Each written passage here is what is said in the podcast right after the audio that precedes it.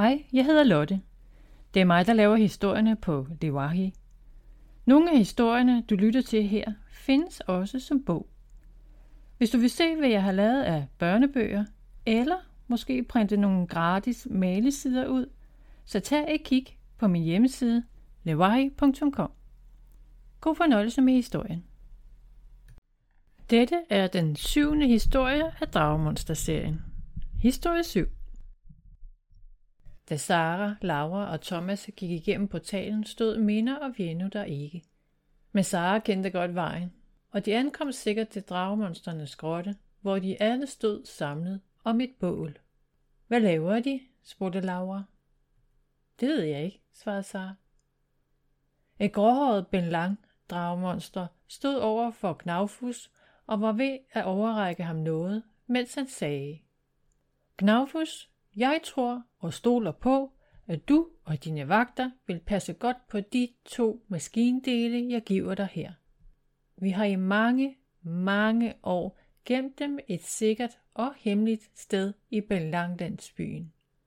Men nu, da vi har lært, at vi ikke kan passe på dem i landsbyen, da vi hverken har soldater eller vagter, glæder det os, at vi er blevet enige om at gemme dem her i grotten. Han gav Gnafus et klæde med to metaldele til maskinen. Til sidst vil jeg ønske held og lykke til alle jer, der skal frigøre de sidste fanger og slippe af med det frygtelige menneske. Må den gode ånd i drageskoven være med jer alle. Tak, Mester Garde. Jeg vil ikke svigte dig, om det så vil koste mig mit sidste åndedrag, sagde Gnafus og bukkede for ham. Han lagde forsigtigt de to maskindele ned ved siden af de to, han allerede havde fra Loddentoplandsbyen. Derefter foldede han omhyggeligt klædet omkring dem og gav det videre til to vagter, der stod ved hans side. Så bukkede han igen for Mester Garde, der smilede tilfreds, og dernæst fløj langsomt og roligt hjemad. Gnaufus hilste på Sara, Laura og Thomas og spurgte – Kommer I med os og befrier de sidste fanger? Ja, svarede Sara. Mena og Vienno fløj over til dem. Det er dejligt, at I er tilbage. Vi har brug for al den hjælp, vi kan få, sagde Mena. Hvornår tager vi afsted? spurgte Thomas. Nu, svarede Vienno. Er I klar? Sara, Laura og Thomas nikkede, selvom de alle var meget nervøse. Kort tid efter, at de havde forladt grotten, kom der et grønhorn forbi og ledte efter mad på skovbunden. Grønhornet lagde pludselig mærke til Laura og Thomas' fodspor og fulgte dem tilbage til grottens åbning, hvor han sneg sig stille ind. Han fandt grotten næsten tom. De eneste, der var tilbage, var to loddentopdragemonstre, der stod og holdt vagt. Hvad det så end var, at de stod og passede på, så måtte det være noget meget vigtigt, tænkte grønhornet. Han sneg sig tættere på og holdt lidt øje med vagterne. Der lå et klæde mellem dem. Det måtte være det, at de passede på. Med sin kølle holdt over hovedet, løb han pludselig råbende frem fra sit skjulested og mod de forskrækkede dragemonstre. I to voldsomme slag havde han slået loddentopvagterne ud. Han åbnede klædet for at se, hvad der var skjult. Fire dele til maskinen, udbrød Grønhornet glad. Mennesket kommer til at give mig en stor belønning. Grønhornet skyndte sig ud af grotten, så han kunne aflevere maskindelene til mennesket. Imens var gruppen af dragemonster, der havde forladt grotten, på vej mod lysningen, hvor fangerne arbejdede. Minder, Vienno, Sara, Laura og Thomas var bagerst i gruppen og lod Gnaufus bestemme, hvornår de skulle angribe. Han havde lavet to fra Ben Langlandsbyen flyve i forvejen for at se, om det var et godt tidspunkt at angribe. Men da de kom tilbage, var han ikke glad for det, de fortalte ham. Der er tre gange så mange grønhorn nu, end der var før. Vi er slet ikke nok til at få de sidste fanger fri. Vi har brug for et mirakel, hvis det skal kunne lade sig gøre. sagde de to fra Ben Langlandsbyen. Ved den gode ånd i drageskoven, vridsede Knaufus og kastede hissigt sin kølle i jorden. Frustreret begyndte han at gå frem og tilbage, mens han tænkte. Pludselig udbrød han. Jeg må selv se det. Beslutsomt tog han sin kølle op fra skovbunden og fløj mod lysning med Sara, Vienno og Minder lige bag sig. De overdrev ikke. Det bliver umuligt at redde nogen, medmindre vi får flere på vores side, sagde Minder og kløede sig i hovedbunden.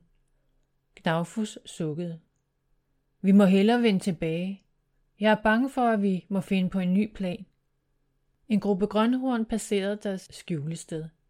Den ene sagde, Har du set de mønter, menneske har givet de andre? Han har lovet mig nogen, hvis jeg hjælper ham. Jeg har nogen. Se, sagde den anden, og rakte et par små sølvmønter frem, mens de andre beundrede dem. Han fortalte mig, at de er meget værd. Sara kiggede på mønterne i grønhornenes hånd, fra hvor hun sad, og viskede til de andre. Det passer ikke. Du kan ikke engang købe en is for de penge. Mennesket lyver for dem. Det ville ikke være første gang, at nogen snyder i grønhorn, viskede Gnavfus, og tog et sidste kig på lysningen. Kom, lad os gå tilbage til de andre. Vi bliver nødt til at tage hjem til grotten. Nedslået fløj de alle tilbage. Minder med hans sædvanlige energi kom først ind i grotten. Ved skovens ånder, udbrød han, da han så de to fra Loddentop landsbyen, der lå bevidstløse på gulvet. Far, skynd dig!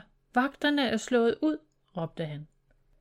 Gnafus skyndte sig mod ham, efterfulgt af resten af dragmonstrene. De gispede, da de så dem ligge på gulvet. Er de okay? spurgte en. Er de døde? spurgte en anden. Hvad er der sket? spurgte en tredje. Spørgsmålene var mange. To fra Benlanglandsbyen undersøgte de to vagter. De er i live, men de har fået et hårdt slag i hovedet. De skal have ro. En af dem åbnede øjnene. Åh, mit hoved. Gnavfus kom hen til ham. Hvad der sket? Vi blev angrebet af grønhorn. Han kom fra ud af det blå og slog os med hans kølle, stønnede han. Sara flyttede det mørkrøde klæde, som havde dækket de fire dele, til maskinen. Så kiggede hun ned på Gnavfus. De er væk, Gnavfus. Maskindelene er væk. Der blev helt stille. Hvad? udbrød han. De er væk. Se. Sara holdt klædet op. Gnavfus faldt på knæ. Åh nej, jeg skulle have lavet flere holde vagt. Jeg har svigtet hele skoven. Dronning Safir havde ret. Jeg skulle ikke have samlet dem et sted. Nu har jeg bare gjort det lettere for mennesket at samle maskinen.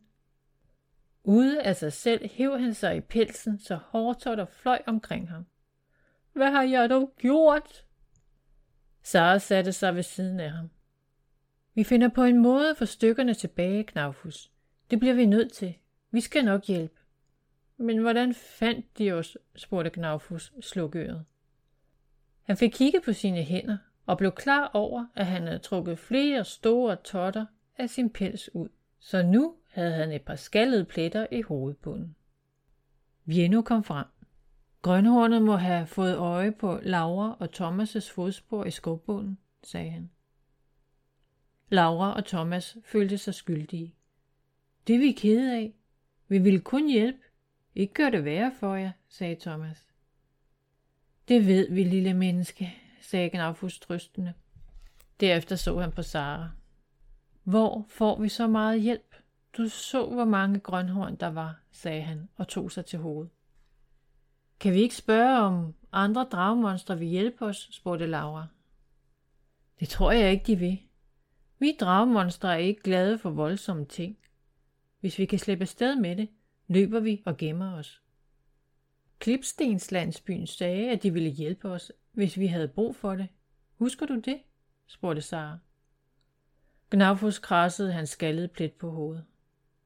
Ja, det er vel et forsøg værd at prøve at snakke med dem igen. Minder så Vino flyve i retningen af grottens udgang og indhentede ham. Hvor skal du hen, Vino? Jeg vil tale med overhovedet fra Belanglandsbyen. Måske kan de finde nogle flere, der kan hjælpe os. Han vendte sig om og fløj videre. Men inden han forsvandt ud af grotten, vendte han sig om og sagde højt til minder. Plus der er noget, jeg skal nå at lave klar til i morgen. Imens gik Sara hen til Laura og Thomas. Vi må hellere komme hjem af. Ja, vi vender tilbage i morgen, sagde Thomas. De sagde farvel og tog hjem gennem portalen. Sara placerede sine vinger i skabet og lagde sig ved siden af Misser. Hun glædede sig til at se Klipstenslandsbyen igen. Der var noget ved dem, hun virkelig godt kunne lide. Hun kiggede søvnigt på Thomas og Laura, som allerede var faldet i søvn. Ved den gode ånd i drageskoven, mumlede Thomas i drømmen. Ved skovens ånder, viskede Laura. Så lukkede Sara øjnene og faldt i søvn. Slut brudt finale. Hestehale.